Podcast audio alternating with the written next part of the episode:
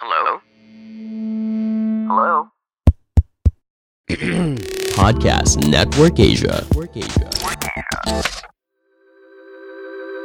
This podcast is brought to you by Podcast Network Asia, and we are powered by Podmetrics. Podmetrics is a platform we use to get all the data we need for our show, from who listens to us all the way to where they are. Podmetrics takes care of all of that so we can make better content for you. You can even integrate Podmetrics with Facebook and YouTube so you can get more data from your live streams. So, if you're a podcaster or want to start your podcast, go visit podmetrics.co and sign up for free. Use our code DOGBEHINDHUMAN.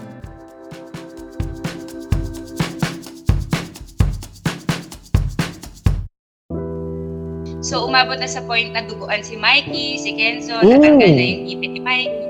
May, ano sila, Oh. medyo violent. Ayaw niya ng may kahati. Hi, this is Dog Coach Francis.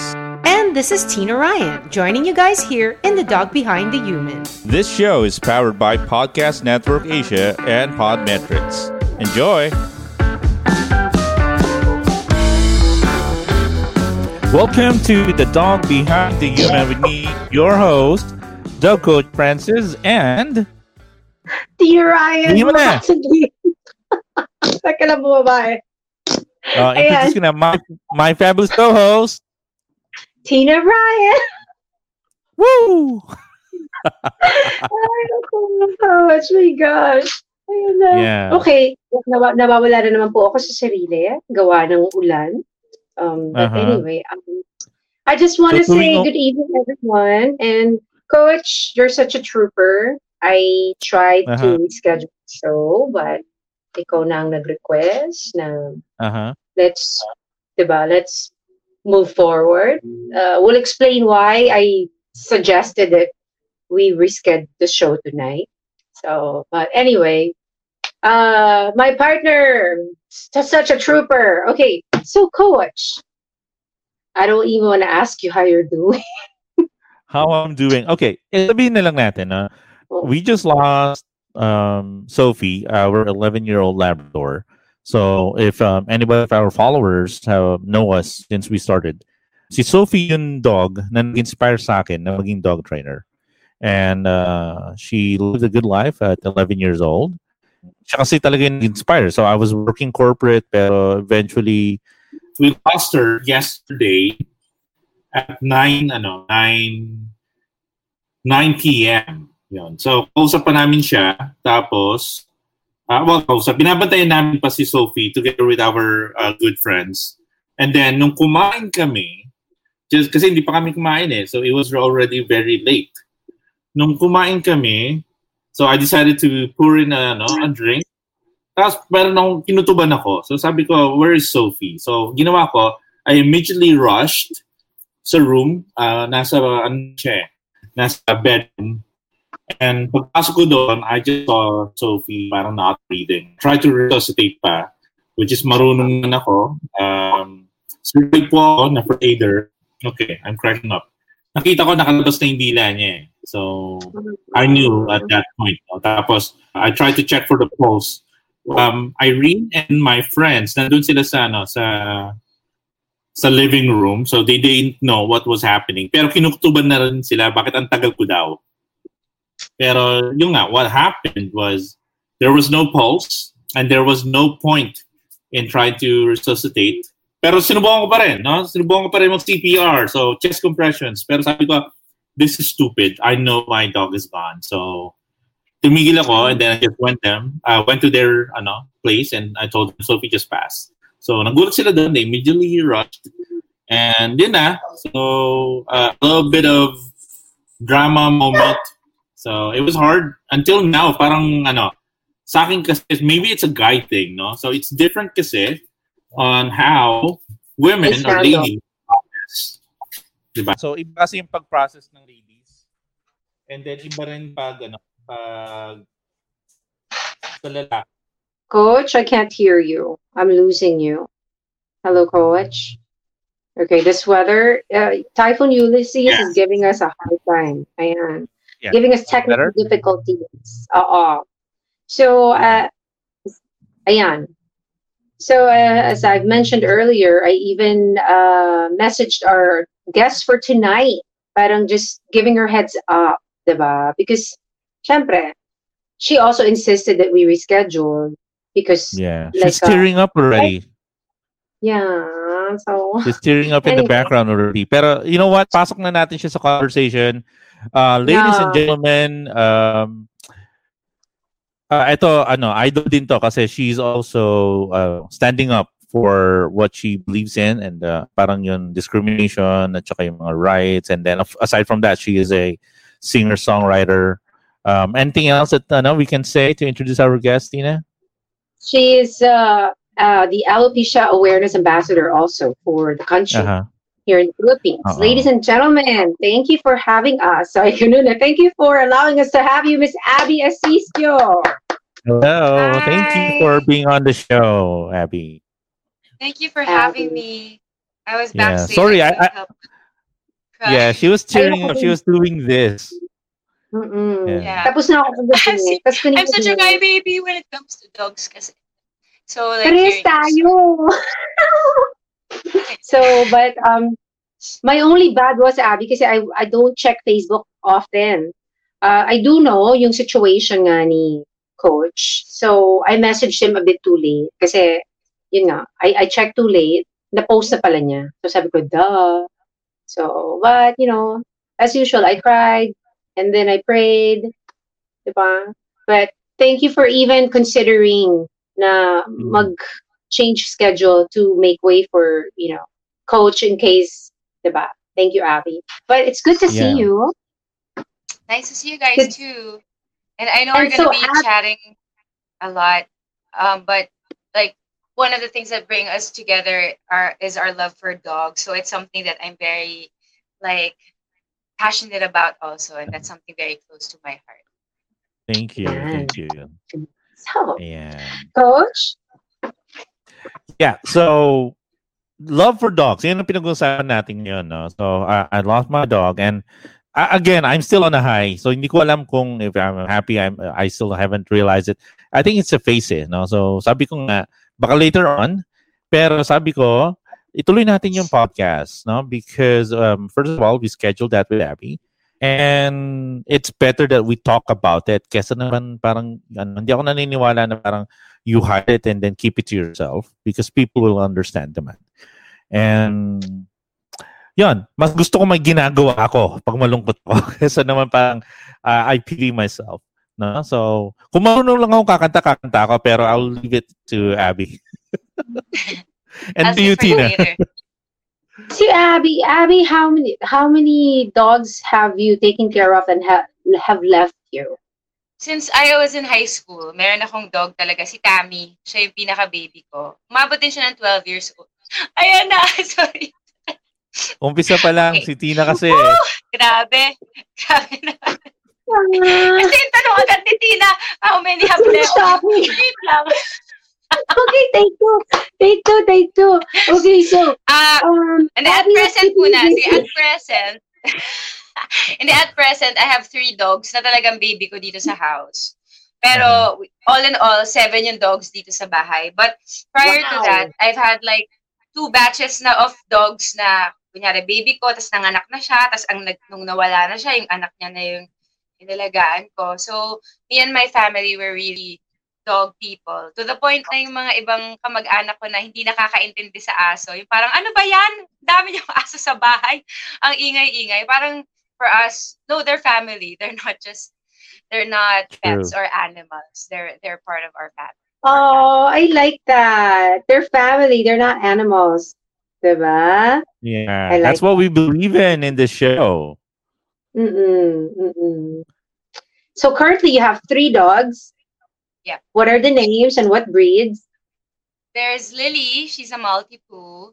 Kenzo, Shih Tzu, and then our adopted Maltipoo slash Poodle. We don't even know what he actually is. Kasi he, he's from, sa neighbor namin siya eh. Tapos he wandered off into our house during one of the storms, like two years ago. Tapos, ayun, inalagaan na namin. So, he's our adopted son. adopted son. Pero si Lily and Kenzo, yung talagang um, dogs ko na for three years. Backstory naman din doon. Coming from loss then I was kind, because I lost my Mm. father like three or four years ago. Siyempre, di ko memorize kasi di ko na iniisip siya. Pero, na, ilang years na siya nawala. Isa sa mga naging so- sources of joy ko to distract me from the pain um, were my dogs. So, they were really my heaven sent ng mga panahon na yon. They kept me sane. Teka muna. See, what's the name of the dog that you adopted? Mikey. Mikey Si is Mikey? the multi Okay.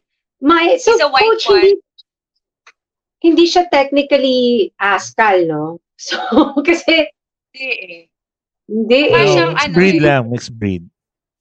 Oo, Oo. mixed breed. Although, na, actually, nakilala din namin yung may-ari sa kanya. Kasi after a year, nakita niya naglalaro sa, ang daldal ko, di ba? Nakita niya naglalaro sa backyard. Sabi niya, excuse me, um, I think that's my lost dog. Sabi namin, ha? Ba't niyo po hinahanap? Isang taon na po siyang nasa amin.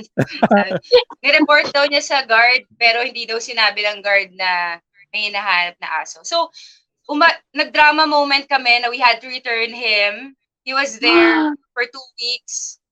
Tapos biglang binalik nung owner. Sabi niya, ah, parang mas at home na siya sa inyo kasi hindi na ata siya at comfortable dun sa dati nilang house. So binalik na lang niya. But sometimes he would pass by, say hi to our dog. But he lives here na talaga. Wait, oh my God, that's interesting. So, ah, may tension ba nung, ano, nangyari yon? With them, wala. Kasi on our part, parang, di ba, we, he was a gift to us for a year. And if if he had actual owners, it would be selfish naman to deprive him of his dog. So, kahit masakit sa amin, we returned him. But yun nga, siya na Oh. mismo yung siya na mismo yung nagsole. So after, may mga pa Instagram post pa ako na, after a year of being with our family, we have to say goodbye to Mike. Tapos after two weeks bumalik, parang, oh, he's back. Pero walang tension. Ang may tension actually dito sa house. Because of the, the Mikey is a guy asserting his dominance towards my Shih Tzu, who was the original um man of the house. So hanggang ngayon, meron Mm-mm. silang ganong tension na gusto nila sila yung favorite, yung baby-baby na lalaki. Mm. Nakilala ba ni Mike yung owner niya?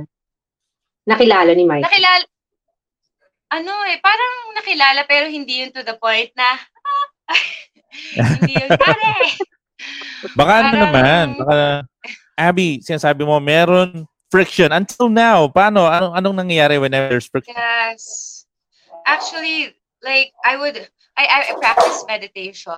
I really try to be at peace, and my my dogs are my sources of joy.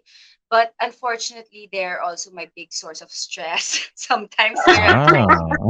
maybe dog uh, coach francis i don't know if you could shed light but like in in our house kasi nga they really can't get along the two boys so umabot na sa point na duguan si Mikey si Kenzo natanggal na Oh. yung ngipin ni Mikey may ano sila Oh. medyo violent pag nag-aaway so we just try to keep them away from each other pero medyo Oh, no. weird din ni Kenzo. Si Kenzo yung Shih Tzu. Minsan lalapit naman siya kay Mikey, tapos hihiga lang siya. Pero pag darating na ako, doon siya nagwa-wild. Na parang gusto niya, siya lang. Ayaw niya ng may kahati. So, yun. Medyo nasistress ako sa kanila. I enjoy them when they're separate from each other. Pero, nag umabot na sa point na, kasi I sent Tina family photos. Like family photos. Me with my dogs. Pahirapan yun kunan. Kasi I really had to like, keep them away from each other. Kasi umabot na before na, smile! Biglang ang ending, muntik na ako makagat kasi nag-away-away sila sa leeg ko. Parang ganun. Uy, Abby, actually, Coach Abby, that was that's very uh that that that also happened to me to a point that I had to give up one. Kasi ano na eh, hindi ko na kaya yung away coach. Every day for si ano to, yung lola ni Kovi, si Taki, and then I had a long-haired dachshund na si Bianca. Na super super sweet Abby ah. Barely barks, but nag-aaway sila ni Taki pag dumarating ako. Ay, yung talagang away na may dugduguan din. And then, umiiyak Yeah. na ako kasi hindi ko alam kung paano sila papatigilin. So, I had to give up uh, Bianca because dun sa sa kanilang apat coach, si Bianca lang yung hindi sumasama sa kanilang tatlo. That that that that was the time I, I still had four dogs. So parang it makes sense to me na si Bianca na lang siguro ang papa-adapt ko sa iba. Kasi ayaw niya sumama sa pack. Tsaka naglayas na siya coach. Nilayasan niya ako three times. So, naisip ko baka hindi siya masaya sa akin. 'Di ba? Okay. Uh, Mukha namin magkapa- hindi ano na- really, ano ba, magkapatid ba yun, ano, yung dogs mo na nag-aaway before, Tina? No. No? Coach. Uh-uh. No. Pero separate. female, no? Parehong Both female? females. Yeah. Okay. Sige. Females nga, eh, kaya ako nagtaka because, di ba, normally yung mga dogs sa male ang mas aggressive. Well, Actually, ganun our, kasi do- pag our female, female mas- dogs here at home din nag-aaway. Hindi rin sila mapagsama. Ooh, all right. okay. Sige, teka, mag-interject na ako. Di ko yes, sagutin yung mga tanong ninyo. Okay? So, usually yung mga nag-aaway, mga male dogs because of testosterone. And then yung, um, again, because of the testosterone and then you're wanting to have a partner, especially if you have female dog in the house, tapos um, the female dog would come into season, minsan, we, ano, parang we uh, leave it undetected na the female dog pala is going into season, so all the dogs will go crazy, and then they will fight off for, ano, for position, kung sino yung mag, mag, makakapag-mate. And then, it doesn't stop there. Nagiging bad habit na siya. No? Kasi, ano eh, nagagalit na, meron ng trauma eh. Kaya kailangan uh, very sensitive tayo as pet owners. Tingnan natin kung meron female dun sa bahay, kung mag-in season na. Yung nangyari sa Tina, hindi lang dahil na porke babae hindi na mag-aaway. Meron pang ibang pinanggagalingan yan na ano na eksena. It could be because when they were younger pa, medyo nasaktan habang nag naglalaro and then eventually paglaki, m- syempre mas may damaging na and they hate each other's guts. 'Di ba? So, diretso na rin yun. Now with Abby, uh, din naman lalong lalo na if they didn't really grow up together, tapos hindi mo alam yung lineage ng mga dogs. So meron kasi mga ibang aso talaga na palaaway talaga. That's just really bad breeding. Uh, you ask War in uh. No? Meron ganun, meron ganun, war freak, no? Kasi nga, uh, dogs don't really behave the same way as humans. Kasi ang humans mas complicated. Pero dogs are complicated as well. To a point na may malaking nalaman ng nature versus nurture. Nature, kung paano sila binread. Nature, uh, nurture, kung paano sila pinalaki.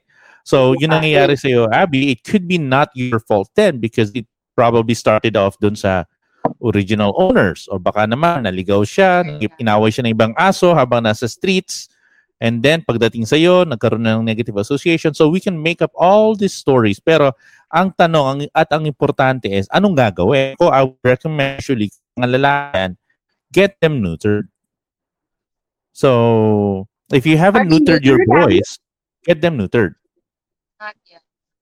Yun. Although my Kasi that mom's would- been suggesting it, sa akin ang iniisip ko, but how are they gonna make babies? Kawawa naman. So you're Ah. planning, you're planning to, ano, have, ha, parang have them procreate. I guess. Yeah, well, Kenzo, may Shih Tzu. Pero siya yung mas violent eh. Dun sa dalawa. Si Mikey Oh, yung adult, Tina. Shih Tzu ang good, ah. Ayan. Tina, meron, um, this is a test for you, Tina. Meron akong comment din sa mga ganyang, ano, ganyang uh, statements, di ba? So, if you remember, uh, for the past couple of episodes. Pero bago mo sagutin yan, um, shout out to um, Abby ito, Babiera. Hello to you. Abby Viviera. Um, Hi, yeah. Abby. Hi, Abby. Oliver there's Insomnia. Oliver. Wow. And then, I don't need Japanese. Hello. That's Andrea. She's also a friend of mine. Okay. Oh, hi, Andrea. Thank you for joining. Hi, Ohayo Andrea. gozaimasu. Konnichiwa. and then, um, sabi ni Abby is uh, Chris Legaspi, president, where are you at? So, Fan We club have ba a group- Fan club. Oh, Medyo sit you okay. assist yung pangalan nung ano namin group sa Kumu. Doon kami nag-start. Ah, yan pala si Chris. Hi, Yeah. Hi, Chris. Chris. I'm being Our family summoned. Okay. And Maybe then, we can uh, get a few pointers from Abby pa para makapagkumo na tayong dalawa. oo. Oo. It's fun. Yeah, and Chris Ann, hello to you. Do you. you ever bring your dogs with you? On Eto, Tina, this is for you. Ino Reyes. Oh, hi, Ino. Ino, hi. That's my uh, college classmate. Oh, diba? Balik tanaw eh. Hi. Have, did, do you ever, did you ever perform with the, the dogs sa Kumu Live? Abby, Yeah. you brought them na with you. Yun nga, minsan masaya kasi, oh, my dogs, oh, baby. Minsan stress kasi habang nag-livestream ako, may nag-aaway sa likod. Tapos nung umpisa, ganito pa ako, guys, quiet. Kenzo, nung eventually, meron na, hoy, tama na, pagpapatayan nyo dyan. Habang nag-livestream. Kasi ang ingay. Tapos, umaabot na sa point, coach, yung frustration ko, yung parang magkapatid kayo, bakit kayo nagkaganyanan? Ganun na yung pakiramdam ko. We're supposed to be one big happy family. Why are you killing each other? Teka, a- anong sabi ng mga viewers mo dun sa Kumu? Parang i-enjoy ba nila yun kasi meron ng ga- may ganap sa likod mo?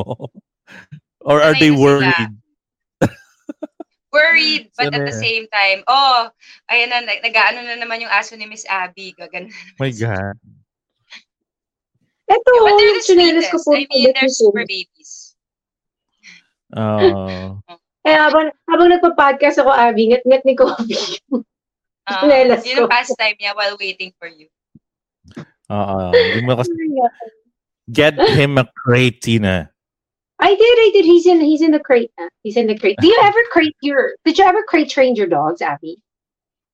Or did they run yeah, freely in the, although, crate train, pero hindi regular. Tama ba? Kasi Mm. parang pag kailangan lang. Kasi ko, Kaya- actually, pinagagalitan nga ako. Pinagagalitan ako ng brother-in-law ko kasi sila, stern sila sa mga dogs nila. Yung pagpasok ng bahay, parang, hey, ginagano nila. Ako kasi sobra kong, ah, nana, Kenzo, ganyan. So, feeling ko kaya din na-agitate yung, hindi, kunyari, si Kenzo yung binibaby ko, nakikita ko yung mukha ni Mikey, nang gigit-git na talaga na parang, bakit mo siya niyayakap? dapat niyayakap mo. Ganun sila, sobra silang, ano, may jealousy tsaka insecure. Eh, hindi ko naman ma-help. They're my kids. oh, coach, nakik- nakikita ni coach sa parehas tayo. Oo. Kailangan Ayan, oh, mas guilty, discipline, oh. di ba? Si Tina yung kailangan kong i-train, hindi naman si Kobe eh. Coach, alam mo asin yan. Abby, when I enrolled Covey kay coach, sinabi ko naman eh, coach, I think Mm. uh, the human needs more training than the dog. Inamin ko naman yun eh. In-acknowledge ko yun. Na, yun lang, at least, diba?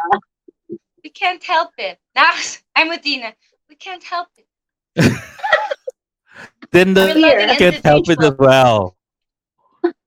The dogs are not helping themselves. Before we proceed, it would be great if you guys also check out the other shows from the network. Oh my god, look at this cute person listening to this podcast, oh. Right? So cute, grabe. Good job to your parents, ha?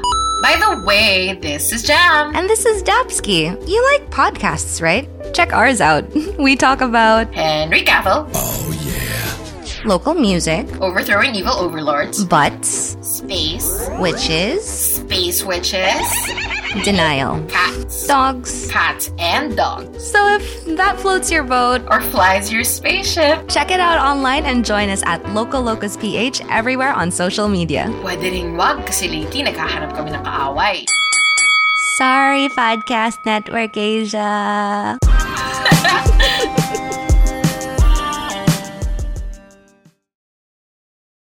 Ayan. Sorry. Teka, yun, going back kasi di ba ay ano, um, meron statement si Abby a while ago. Sabi niya she plans to breed one of her dog. Pero medyo nakikipag-away. Tina, what have you learned? Ah, kasi ganito yan, Miss Abibay. According to Ano po yun? uh, this this uh, dog uh, behavioral specialist that I know, pag may Uh-huh. problem yung aso, hindi dapat binibreed. Kasi chances are, mapapass on sa puppy is yung behavior. Gali. So, yeah. Diba? Talaga ba? Ako, may, may tao nga ako kilala, masama yung ugali. eh. Animals Hoy! din sila. Animals. Animal, mas, mas malala, girl. Ibang klaseng May animal ata. y- Yun, yung tipong animal na, ta, na Oo. di ba? Oo. So, Meron pa yung hayop na decide- ano no? Hindi na ipapabreed. Lan ako apo. Magkakaroon na ako. Ah, not recom not highly recommended. Not Yun na lang, isipin mo. It's not highly Mm. recommended. So, ah, yun lang. Pero syempre, aso mo yan. Coach. Pero, don't- Coach and Miss Tina, mababawasan ba yung if I have them neutered, sobrang magbabago ba yung behavior niya? As in, magiging docile siya. Tama ba? Um, behave. in my experience, when I had TJ neutered, medyo kumalma naman ng konti. So, It will be lessened, still- pero pero without intervention, it's not gonna go away. So that's actually one step, no, because maybe it's because of testosterone, and uh, it'll take a few weeks to a month, depending dun sa aso, for them to adjust. Pero kailangan meron pa din intervention because it's not gonna go away by themselves. The same way na parang Abby, you are a member of the alopecia. Ano yung pangalan ng group natin? For alopecia? Alopecia Philippines. Alopecia, Alopecia Philippines. So, Philippines. yan. So, the So, same way Yes. na parang kailangan ng support yan, di ba? Kasi alam natin na mahirap yan and it's a condition. Meron mga ibang tao nang discriminate Understandable din naman, pero we need to really educate. So, yes. Parang ganun din Educate. yan. Ah, so we need to educate you lang then when it comes to uh, how to breed and then properly care for the dogs. Pero eto wala kaming alam sa alopecia. So can you please explain Yeah. what it is and what is your group about? Okay, so alopecia is a hair loss condition and it usually occurs, alam mo yung pag minsan tinatawag natin dito sa Pilipinas na, uy, may pocknut ka. Merong may party Aha. patch na nawawala ng hair. It usually starts with that. And then for some people, lumalala siya to the point that they lose all their hair in their scalp, no eyelashes, no eyebrows. So in my case, I experienced all that when I was a kid. And the main cause of alopecia is when you're, it's an autoimmune condition where your immune Mm. system attacks the hair follicles instead of defending it. So, like what you said, Coach, um, awareness and educating the public about it is very important because it's easy to judge and to discriminate against these people. Not just, especially like kunyari sa school, madali lang to bully kids. Eh, para, ah, nakakalbo ka, pangit, yung mga ganyang words. But even in the workplace, um, I, I know a lot of people who have alopecia who had a hard time getting work because yun nga, ang tingin sa kanila, ay may sakit ka, bawal ka nakakahawa. Parang baka matakot yung mga tao sa inyo. But Mm. in actuality, alopecia is not contagious. It only attacks the hair follicles, but the, the person experience it, experiencing it is very healthy physically. But of course, when you go through grave changes like that, na imagine losing all your hair, syempre maraming mental, emotional, psychological effects din na na nagkakaroon yung tao. So that's where the support group comes in because we believe that it's very important to share the experiences that you have, um, have others encourage you, um, ha- have someone to relate to in your journey para maibsan yung pain and yung, I guess it's the mentality that you're alone through the condition Oo. and that people won't Mhm. people won't understand you and i guess the support group support group really helps others in in knowing na meron silang kasama through the struggle of hair loss At what, how, how young were you, uh, Abby, when you found out that you had this condition? four four years old At four. So, Yes, medyo wala ka pa masyadong, ano yung, ano bang word yung ka, kamuwang-muwang, di ba? Because you're four. Oo. Wala pa masyado although i eventually went to school na and then i was wearing a hat before i did have lashes also so when i would wear hats yung talagang hanggang dito to cover na Oh. kalbo talaga and i Wait, wala experienced pa rin bullying Wala ka ring hair? Sorry? Like, No bald, as hair. in bald. Oh, okay. I was Wow, completely okay. bald. It's called uni- um, alopecia universalis if you have total hair loss.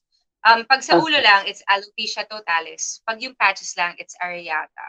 So I experienced all um, types at different parts of my life. But when I was a kid, talagang wala. So nabully din ako before that. Ay, during that Mhm. time. Pero even if bata pa ako, syempre meron na akong idea na, ah, they're normal, I'm not. Ah, they have long hair. I'm bald, so I'm not pretty, I'm not complete. And then eventually you go to school and you're told na your hair is the crowning glory of a woman. So I would dread going to school because I I didn't have my crowning glory. So yung mga ganong, yun yung mga Oh. foundation ko. Uh, it was based on insecurity, on low self-esteem. And naging ano lang, saving grace because my family were, um, lahat sila very supportive um, through the condition. And I guess dun din mas naging solid yung pagkatao ko. Kasi Christian din yung family ko. So, they would always encourage me through what I was going through. Pero, yun nga, if, if others aren't informed, it's so easy to get bullied, to get called Yeah. names. Like, I had people pulling my hat in grade school in the middle of the auditorium. Jeez. Yung mga stuff that you would think would only happen in the movies, I experienced growing up.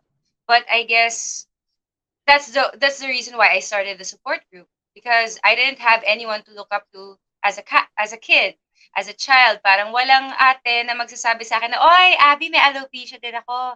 Kaya mo 'yan." That's yun yung naging goal ko and mission ko na I don't want the next generation, future generation of people who have alopecia to go through what I had. So it's it's great then na right now there are a lot of members now. We're more than a thousand members in the group.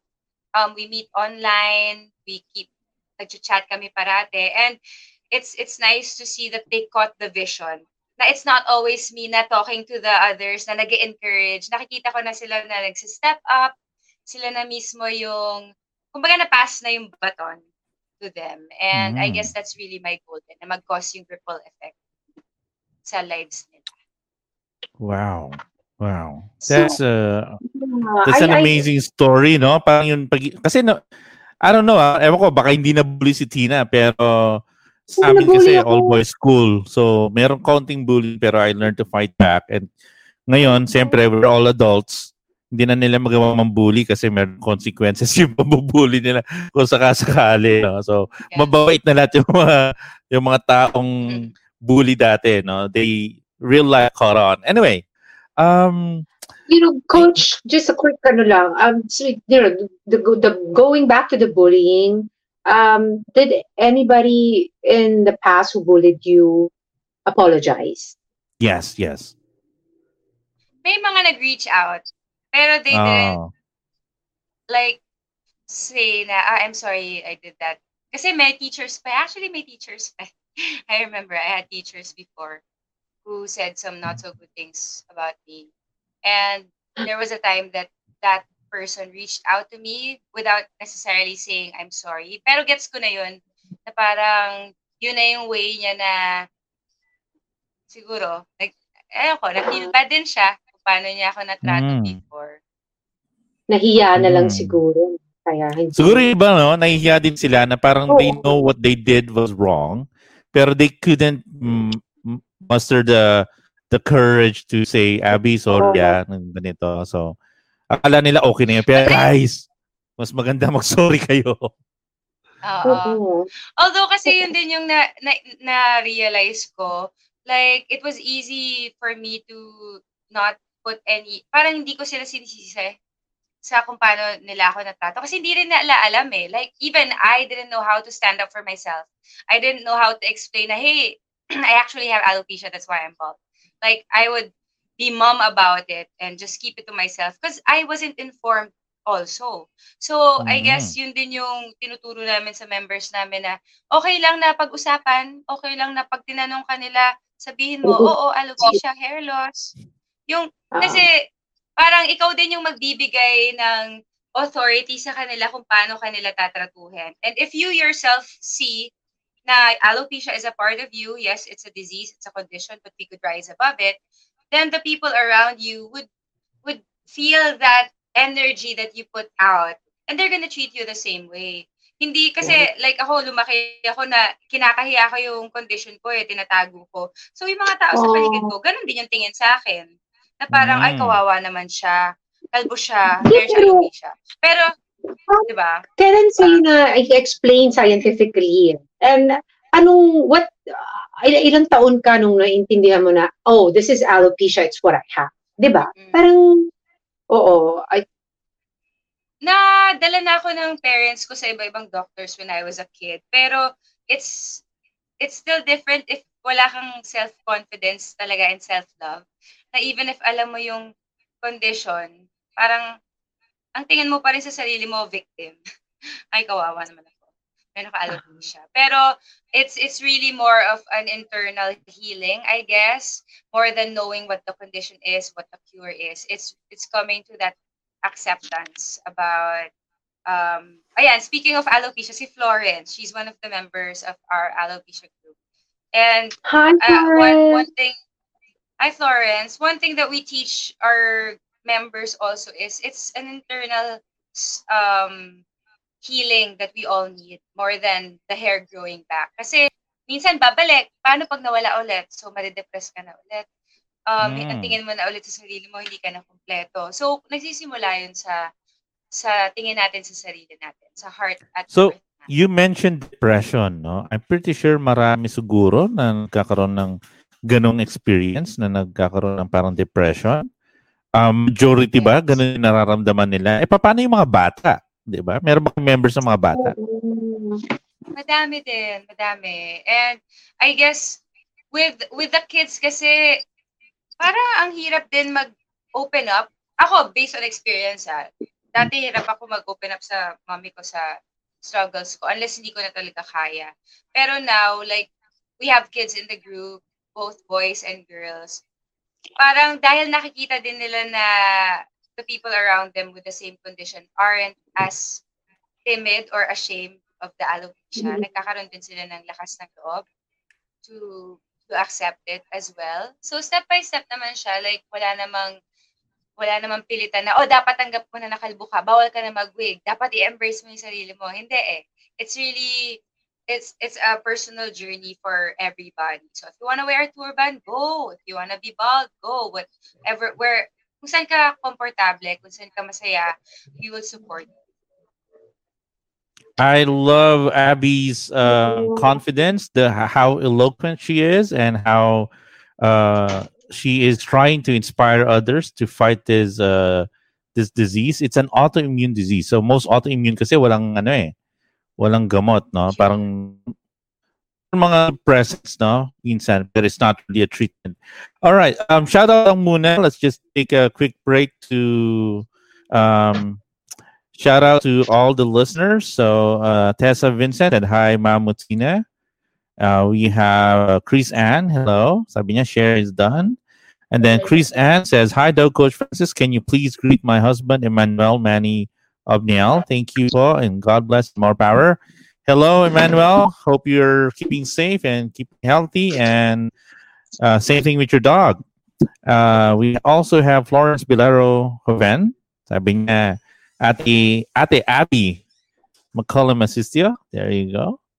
Um, Ian Lorenzo. Our good friend Ellen or Al. Si Ellen Perez to. I, I think member nyo. yes. No? So, She's our vice Yeah. president in Ah, Vice President si Ellen. Okay.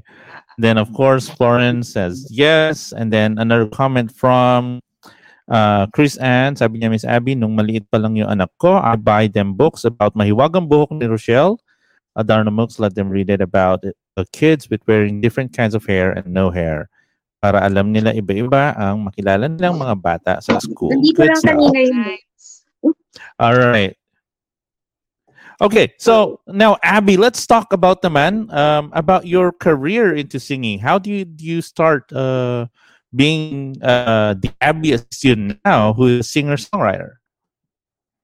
Um, mahilig na talaga ako magsulat ng kanta umawit since I was a kid. But it was only after college when I really started pursuing music professionally. And syempre, yung mga una, production nights, doing gigs for free, for exposure, for uh-huh. collaborations. I was in the underground scene, which I think did me well because I don't know, I feel more grounded as an artist because not just in terms of my music, but in terms of knowing how the industry works and knowing the people, my colleagues who are here and the struggle of the struggles, marami, of being an artist and a musician, which makes me more grateful for every opportunity that comes my way. And so ngayon, um, I've been through several managements na, different labels, but right now I'm doing things independently. I would work with labels for certain tracks, pero parang ngayon gusto ko muna i-experience yung kung ano yung laman ng puso ko tsaka utak ko and i-explore yung creativity ko and see where it goes. And yun. Keep writing. So sabi mo, a- Keep ang dami mo ng ano, ang dami mo ng uh, parang struggles. Pero if you can just name one event siguro na parang pinaka-low ng career mo, um, pwede mo bang i-share yun? Siguro marami yan. Maybe you can Feeling just like choose not- one. Feeling like you don't have a career. Feeling, isa sa How did that happen? Grabe ang low point. Hindi, minsan kasi, like, especially when you're an artist, when you're coming into the industry, and I got, of course, I got this from some of my family members and some friends also, na sigurado ka ba dyan? Anong mangyayari sa'yo? Ah, may kikitain ka ba dyan? Yun yung mga moments na paglalaban ko ba tong pangarap ko? Ito talaga yung passion ko eh. So, I really had to take a risk and go with my gut and pursue this because I know that this is what I'm this is where I'm happy, this is where I feel fulfilled when I write songs that touch nagta-touch sa buhay ng ibang tao. Doon ako pinakamasaya more than more than getting hit songs or yumaman tayo through the craft. Siyempre, bonus yun. Maganda yun. Tatanggapin natin yun. Pero iba yung, iba yung fulfillment din na pag narinig ko yung mga tao na sinasabi na, you know what, I heard your song and I was going through something very difficult at that time and that really inspired me to power through. Yung parang, ah, I made an impact in your life through something as unique as music. And for me, that's something so special na kailangan kong ipaglaban. If God gave this to me, sayang naman kung hahayaan ko lang siya to go waste. So in terms of struggles, syempre, when you're with a management, with a label, certain networks expect you to look a certain way, you to sound a certain way. I wasn't like that. Like, I wasn't a biritera. I wasn't a size 2. I even had alopecia, which was a huge insecurity for me. I started my career wearing wigs. Kailangan kong kumanta na feeling ko, tinititigan ako ng mga tao na, ay, nakawig ba siya? Parang, ang dami kong insecurities din bilang Oh. artist. Na imbes na mag-focus ako sa pagkanta ko, sa pagsulat ko, iniisip ko, maayos ba itsura ko? Tatanggapin ba nila ako? Dahil ako'y big-boned, chubby, at nakawig. Yung parang gano'n. And it took a while for me to be comfortable in my own skin, not just physically, but with my voice and my style of singing and songwriting. And when I when I reached that point na tanggap ko na na ito ako eh, I don't have to be like everyone else. Wouldn't it be sad if we all sound the same? If we all move and uh, sing the same way? Hindi, that's not. So it was It'll be only boring. when I it will be boring. And it was only when I got to that point na I felt free to really express who I am. And masaya. Masaya. Actually, masaya ako ngayon. Sorry, natuwa. Kasi pag tinatanong nga, thank you. Yeah. Kasi pag tinatanong ng mga tao, parang, kasi I'm in my 30s eh. Papunta na ako sa late 30s, tapos kumakanta pa rin ako, pinupursue ko pa rin to. Okay naman ako. Kasi ito yung gusto kong gawin eh. Like even with family Oh. life, because I'm, I'm still single right now. And that's one of the things that people would question me about na, Hoy, ano ba yan? Music ka pa rin, magpamilya ka na. Wala ka pang anak, ang dami ng anak ng barkada mo. Parang sa akin darating din yun. For me, ito yung baby ko ngayon eh. Inalagaan ko rin tong mga kanta ko, yung career ko eh. So, hayaan niyo muna ako na i-embrace to. Darating din yung pamilya, tsaka yung asawa. Pero habang wala pa, let me be. Let, Ayun. Abby, I, I want to share something, Coach and Abby. Actually, when, um, kasi syempre we both follow each other on social media, and yung new album, Coach Abby, you actually inspired, because I also sing, di ba? You know that, Abby. But I don't sing pro- professionally. I've never, I don't write songs, but I just, you know, sing once in a while, and uh, every now and then with the band. But when I heard Abby's new album, Coach, na-inspire ako. Kasi parang, sabi ko, ba't di ko kaya tinuloy yung dream ko nung araw na parang ano, mag-record din ng mga, mga, ah, kasi ang ganda, Abby, ang ganda ng version mo. My God, you have this, Oh, thank you have this you. voice. My, my goodness, that's why, yung nanood nga ako nung audition mo sa The Voice, parang ano, ako pa yung nanginginig. Parang so, oh my God, I'm so excited kasi Abby. Sumablay ako doon. But Sumablay ako sa it doesn't matter. Your voice is still wonderful. It probably wasn't the voice you're looking for, but diba? You still sound well. what I realized, what I realized, Tina, during my The Voice audition, I was singing to impress other people. I was singing to sound the way I think they would want me to sound. And I guess that Mhm. was my biggest lesson from The Voice audition na why do I have to sing the way na kung ano yung feeling ko, magtuturn sila. Hindi naman ako yun. So, mula nun, natutunan ko na to always just be true to who I am and to always be authentic. And Tina, like yun nga, like especially now with the whole pandemic, what I realized is we're all in the same playing field in terms of pursuing what it is that we love and what we we want to happen in our lives. Parang we've all been given this slate to just go for it and to just experiment. Like even now with everything being online, you don't necessarily have to have a gig in Araneta Coliseum to have your own concert. You have your own. Exactly. Oo, Diba? ang You saya. keep singing. So just just do it. Like even the cover songs, even if they don't end up on Spotify or getting played on the radio, you sang something that the world needed to hear at that time and something that you had to put out. And that in itself is a step towards being a braver version of you. So go gosh. Coach. Ang ganda talaga ng version ni Abby. As in, super, parang, alam mo, it's one of those moments, Abby, na, why didn't I think of that? ano ba to yung Ganun. modern kundiman? yes, Kami- yung Kundima. which- Oh, oh my gosh. Ah, kasi coach, gumawa ako ng version ng, even with that, kasi I'm doing something now, modern kundiman. I just really wanted to explore the idea. So the sound, Oh. yung pati yung mga outfit, ginawa kong modern kundiman.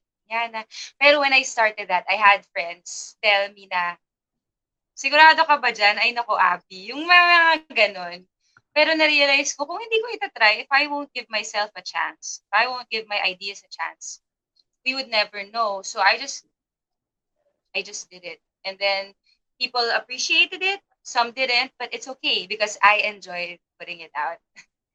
There you go. So it's on Spotify. The name of the album is It's Maria Clara. Well, it's a series of singles right now. I didn't release it as a full album, but it's I had the first song was Maria Clara, and then I did a modern Kundiman version of Ang Tangi Kong Pag-ibig and Sarong Banggi recently. So mga old Kundiman songs yun, pero ginawan ko siya ng modern twist. ang yeah, it was really interesting. It was really interesting. Um, so kanina nakikinig ako before we get, went on live. And sabi ko, wow, this is very unique.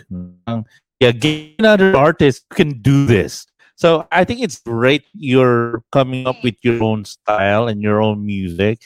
Uh, it takes a lot of courage. I mean, the KZ, she, uh, well, at least, alam, uh, very unique din yung boses niya. So she embraced it. She embraced her style. And that became her. And I think yung ginagawa mo ganito, this is super, ano, so, unang-una, so Filipino, of course. And then, uh, I cannot think of anybody else who's doing what you're doing now. Um, siguro, the late Francis M, pero that's, he's long gone, di ba? So, Mm-mm. uh, you're hitting everything. Like, like it. The fact na binuhay niya ulit yung Kundiman is so exciting because It's a lost I was art, just- actually. Exactly who pushed you to do that, Abby, and why like why Kundiman? I was just fascinated with the with the sound. Nagsimula to nung mga ano eh, naglabas sila Juan Carlos ng buwan. Um, yung ako'y sa'yo, ikaw ay aki. Yung mga ganyan. Um, and then, you know that song? Sa ilalim Yeah. ng puting ilaw. That one. And Oh. then, Itchy Worms, yung vibe nung song nila na meron ding malakundiban.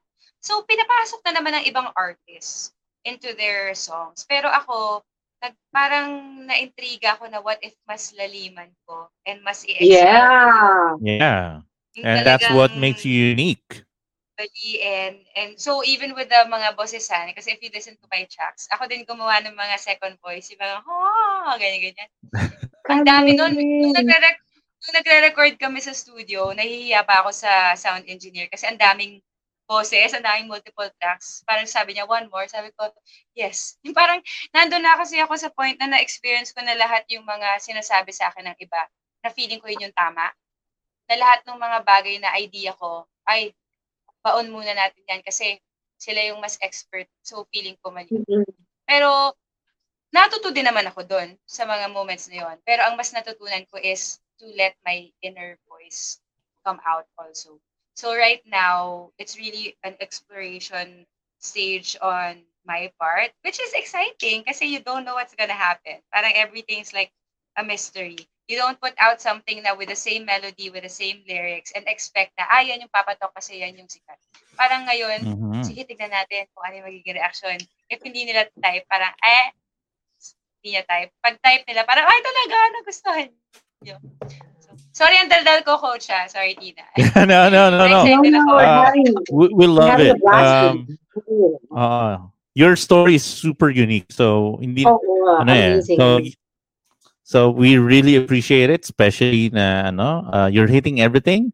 You're bringing music. You're bringing uh, the love back for Kundiman, which is sariling atin yan. Because on uh, based on history, Tina, Filipinos are really ano eh, lo- ano, into love songs. And Kundiman is the early love songs of our culture. So, yun yung ginagawa ni Abby ngayon. She's bringing it all back and then trying to uh, put a different take on it. So, which is so her. And uh, And if you know what? It's melo- oh, sorry. No, I was saying lang kasi how, if you listen to the Kundiman melodies, they're so intriguing. Medyo haunting yung dating. Puro minor. Yes. uh, right. Medyo may pagka, basta ang ganda. Eh, yun na yung medyo Uh-uh. nawawala na rin minsan with the millennium vibe na puro same one-liners na lang and then the beats. Parang I wanna, I don't have to, hindi ko kailangan makisabay. Parang yun yung na-realize ko. Na may point din na feeling ko dati kailangan kong makisabay. Na hindi naman dapat. Kasi hindi naman ako sila. Alright. Hindi naman sila. Good stuff. amazing. Okay. Tina, it's time for the next segment. So, um, hihingi tayo ng ano, ng take kasi uh, uh, founder and president of Alopecia Philippines, si Abby, tapos singer-songwriter, pero she's also a dog lover, which is uh, yung nga, ginulat natin siya kanina dun sa tanong ni Tina. So, balik na natin dun sa usapang aso naman. And to jumpstart the conversation about dogs and bringing it all back, full circle, it's time for the barking news.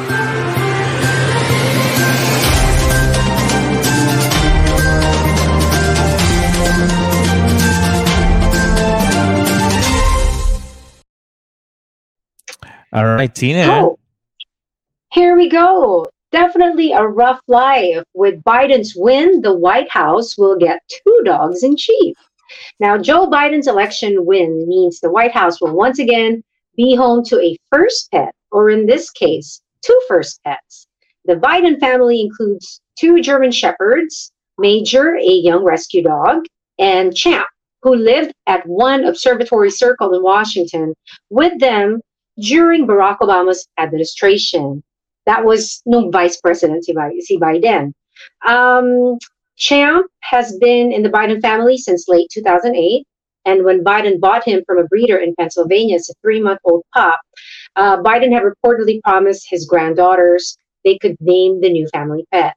Now, Biden's wife, Jill, had promised Joe that they would get a dog after the 2008 election. And according to Politico, uh, they would take pictures of different dogs on the back of the seat in front of Biden on his campaign plane. now, the, the Bidens adopted Major, a German Shepherd, in November 2018 from the Delaware Humane Association after fostering him for about eight months. Ayan. So Biden also guessed the pup pair would be happy at the White House. Ngayon, coach, si Mhm. sinong presidente ang nag-break ng ng ng, ng, ng tradition? Tradition. That would Did you be know the last, the last president, President Donald Trump. So during his administration, wala siyang dog. so sabi niya, he, ano sinabi niya, Tina? He says uh, he explained this why at a February 2019 rally in Texas. Sabi niya, I wouldn't mind having one, honestly, but I wouldn't have any time. Trump said, How would I look walking a dog on the White House lawn? Yeah. Abi kasi so- kung akong presidente, siguro may mga dalawang daang aso sa White lawn, sa White House lawn. Who needs a ng dog? ano eh, Lon. Diba? Oo. Yeah, dami Kung ako, kung ako yung presidente, tapos nandun yung dog ko, meron akong existing dog, ano, bibigyan ko silang kanya-kanyang bodyguard at saka yaya. No? Pero, uh, pero kung ako yung naging presidente din naman in defense of uh, the last president, Donald Trump, eh kung wala kang aso, and then you're super busy rin naman, di ba? That's irresponsible din naman na parang, uh, parang you have a whole nation to take care of it. So, tapos kukuha ka ng puppy para i-keep lang yung tradition. So, parang ano yan, two sides of the story naman para sa akin. Pero ikaw, Wait, Abby, wait. if you were, yeah, Tina. Hindi, kasi kung, ano, ah, kung may aso na ako, tapos naging presidente ako, I mean, I'm like the most powerful, like, person in the world, di ba, Abby? I can just have my dog with me anytime I want. Like, beside me. Di ba? Pero kung may secret dog-dog service? Ayaw niya ng dogs. um, no, I'm not, I'm not sure. Ah, hindi rin siya mali- mahilig pala. I'm not sure kung Oo. ano, ah, si mm, Pero, di ba? Totoo Oo. yun. Yeah. Mm-mm. Pero ikaw. Abby, if you were first lady, di ba? And then you have your dogs now, anong gagawin mo? They're the first Anong gagawin mo sa. White House? Sama ko Ha? sila. Naka-outfit Hindi. pa. Hindi, just, ano, just a question. Kunwari, ikaw naman yung, sige, sabihin mo ikaw na yung president. Di ba? Tapos you have your dogs now, you have your three dogs. Ano bang gagawin mo? Paano mo sila i-spoilin since you're now the leader of the most powerful uh, nation and the planet? Baka they have their own bedrooms and their own. Sa White House. Talagang, sa White House. Oo, oh, eh, no, may bedroom. May tagabantay. Hindi, pero I think, I feel, kasi bawal magsama-sama si Mikey tsaka si Kenzo, mag-aaway sila. So, sila. bedroom. Si Lily nakadress Ah. siya, yung, multiple na girl, kahit saan siya pumunta. Tapos may sarili silang um, Instagram account kasi they're celebrity, the first dogs, first family dogs. Galing, di ba? Oo. Di ba? Ito mo yung vision ni Abby. And uh, since nasimulan na natin sa pagtatanong-tanong na to, dire-diretso na natin doon sa Zoomies round.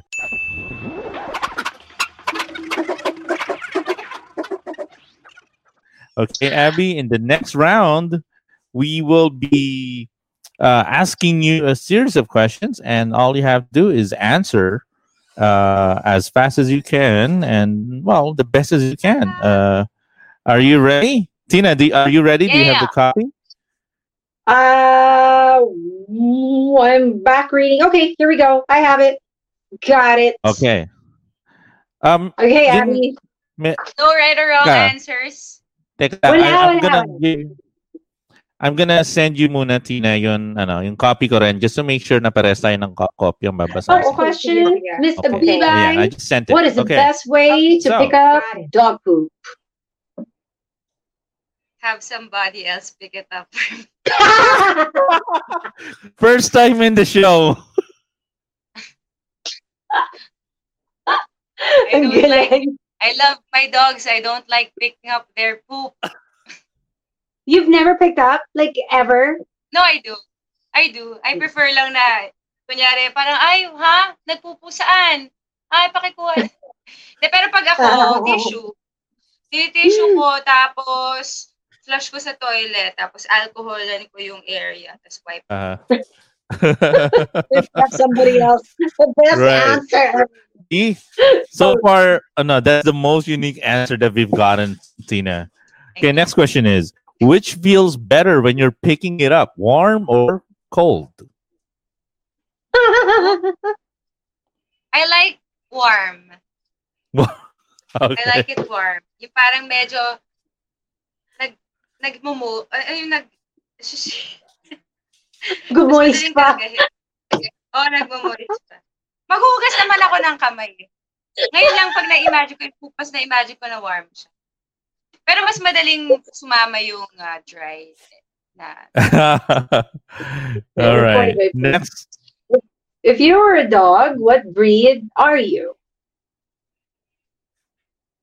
Ah. Siguro Shih Tzu na lang. I'm, I'm a Shih Tzu. A big Shih Tzu. Because I and had Shih Tzu. Huh? Go, go. Shih Tzu. Go, go. Ah, super loyal. Super loyal and loving. Clingy to me. And I guess, ganun din ako kasi to the people that I love. All right, Abby. On that note, do an imitation of your dog's bark. Three dogs here. I have three dogs. The Wow. happy dog is Lily. Lily the Maltipoo barks like this. Arf! Arf! Arf! Happy. Si Kenzo, yung bark niya, yung Shih Tzu na medyo violent person. Arf! Arf! And then si Mikey, yung insecure na Maltipoo na adopted. Ganto siya. Oh! Oh! Nagbo-vocalize. Oo. Kaya medyo annoying din eh. Pag natutulog kami, marinig ka, oh! yeah, that's their part. Those are their parts. Parang pang horror. hindi nag ano nag-yodel, diba? Yodel. Yodeling. Yodo. Um, Abby, have more time or have more money? More time. I enjoy spending my alone time and time with my family and my friends. Know all the world's languages or speak with your dog. Speak with your dog. I wanna Tama ba? Speak with your dog or all know the world's languages? Speak with your dog. Anong gagawin ko sa lahat ng language kung wala namang bearing yung kausap ko, yung aso ko, love ko yun. Connected kami. Mas maganda na naiintindihan ko siya. Kasi nakakali- nakakausap ko yung buong mundo, pa naman nila sa akin. Or, good, good. Okay. Would you rather read minds or see into the future? Read minds. I guess I've always Mm. been curious about that. Dami ko rin kasi mga moments na kailangan ng closure na never ko nakuha. So, mas minsan madali na. Ah, kaya pala. Mm. Mm. Although Okay. na-realize ko rin, closure is an internal decision. Sometimes you don't, Okay. you don't really need it from someone else. Okay. Well, if you can dedicate a song for your dogs, what would it be, Abby? sample. Sample. Sample daw, sample You daw. my sunshine, my only sunshine. You make me happy when skies are gray. You'll never know, dear, how much I love you. Please don't take my sunshine away. Aww. Oh, that was a wonderful song. Ang ganda ng Boses. Ang ganda ng boses, oo. Parang Parang ano, parang- ah. Sige, go. Go, Tina. Go, Tina. Tina. Tina, you try it. Go, si Abby. Go, Tina. Si Ulysses baka lalong magano, mag magwala. Go, Tina! Okay. Coach, next is oh, Ay, akala ko Abby. magsasample ka. ayoko Anyway. na kaya ba, mabasha ko ng mga ano ni Abby, fancy Abby. Eh, would you rather have a million pesos or hear your dog thoughts? Pwede both. Hindi pwede ito lang. Nag-isip siya eh. Uh, pili. Maganda rin yung 1 million pesos. Hindi kasi, well, I, I would want to hear my dog's thoughts, although what I realize is sometimes even if I don't really, well, all of us, we don't necessarily need to speak to them to know what they feel and what they're trying to tell us. So, yeah. Both pa rin. Coach, alam mo na yung O susunod. sige, eto ha. Tatawaran ko. Kasi medyo 50-50 yung sagot mo eh. How about $1 million and hear your dog's thoughts? $1 Take 50 million million. pesos ah. if I need to hear your do- your thoughts, kinausap yung mga aso, kailangan ko ba malaman yung iniisip nyo? Okay naman kayo sa 1 million. Parang feeling ko gusto rin nila yung 1 million dollars. No, I love my dogs. I would like No, you can love your dog more, di ba? Mhm. With 1 million dollars. Oo, Ah, okay. di ba? When I realize, yeah, but I know their thoughts. Now, Abby, it's Christmas season. Would you rather get presents or give presents? Give presents.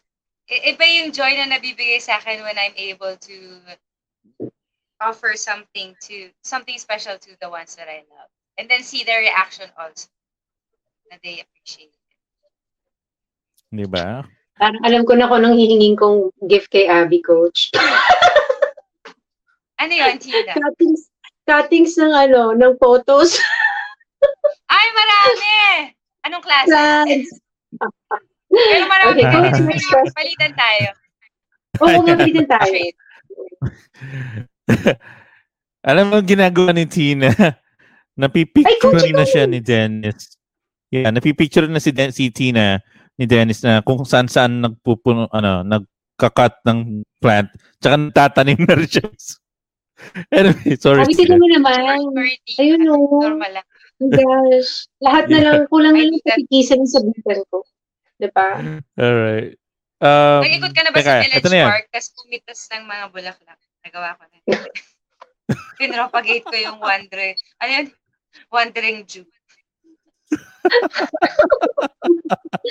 Coach, ano yun? Last question. Oh, hindi, di pa. Uh, Di last Okay. If you can borrow one quality of a dog, what would it be? I like how they never bear grudges or parang nagtata parang may tampo pero like every time they see me they always just have so much love and appreciation parang regardless if I've been gone Oh. for a day or weeks parang the the same amount of joy that they would show me is like or kahit two minutes ka lang nawala, di ba? Minsan yung talagang, ay, para ako, wait, kakaalis, kasama na kita kanina, ba't ang saya-saya mo? I guess yung that sense of expression of their love and their joy, I really admire that. And that, that's something na nawawala sa mga adults. Kasi we have, when we have lots of limitations and hindrances and insecurities about being vulnerable, dogs don't have that. They're as open and transparent as they are with their Wow. And of course, our final question Yeah. is, Coach, ikaw na. Dahil Okay. show mo. Abby, Abby, uh, of all your dogs, who do you think is the dog behind the human for you?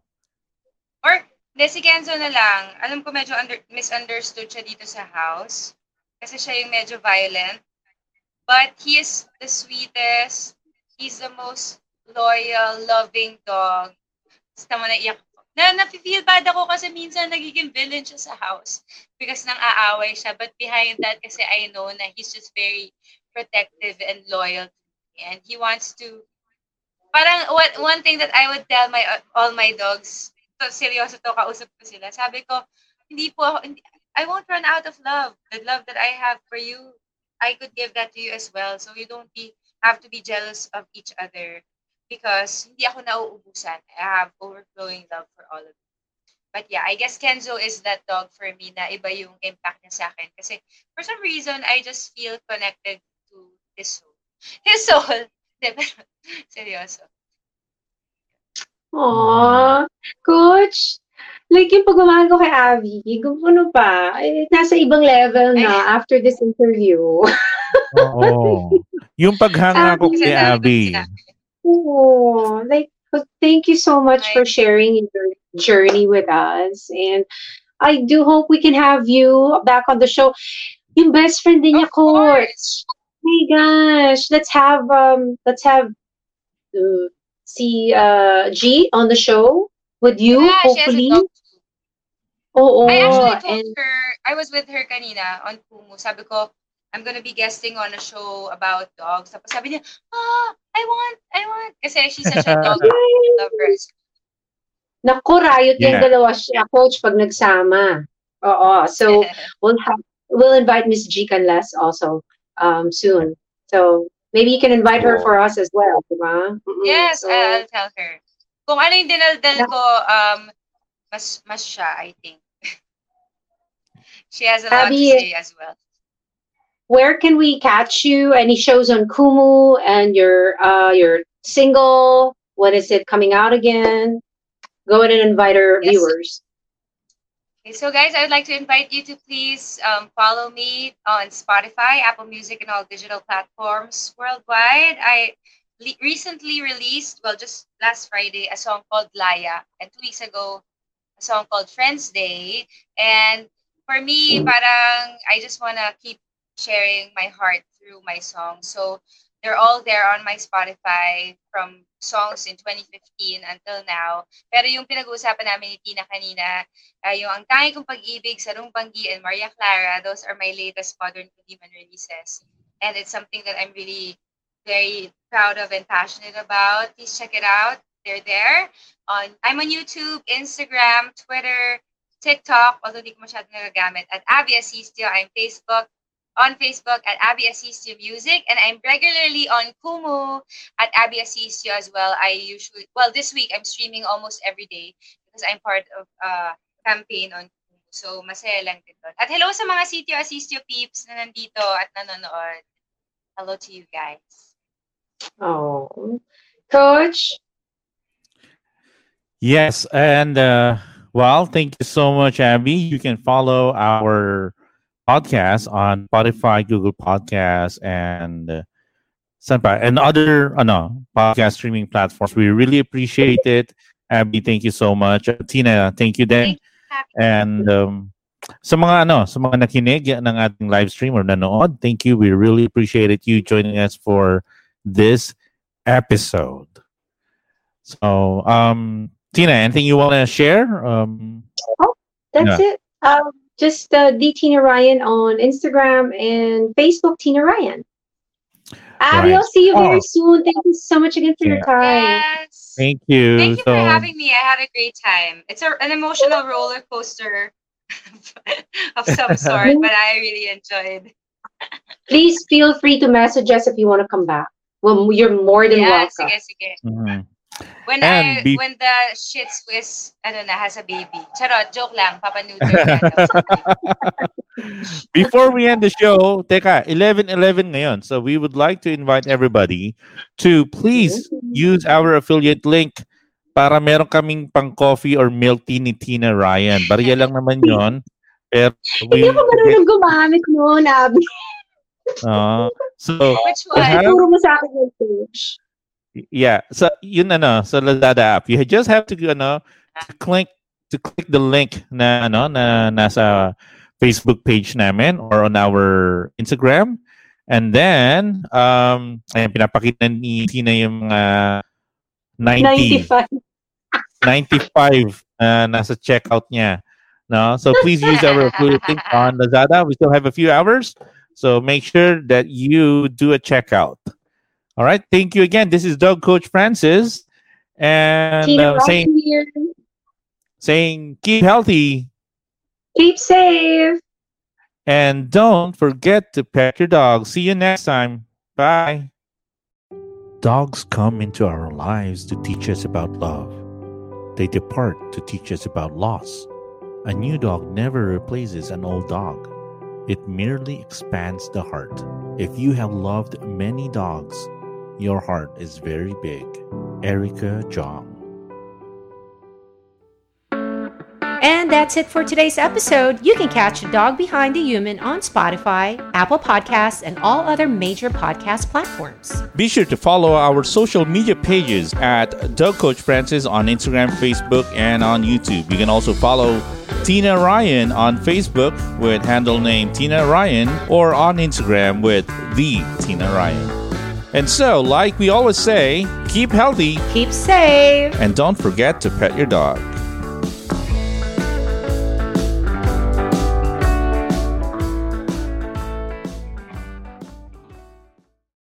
The views and opinions expressed by the podcast creators, hosts, and guests do not necessarily reflect the official policy and position of Podcast Network Asia. Any content provided by the people on the podcast are of their own opinion and are not intended to malign any religion, ethnic group, club, organization, company, individual, or anyone or anything.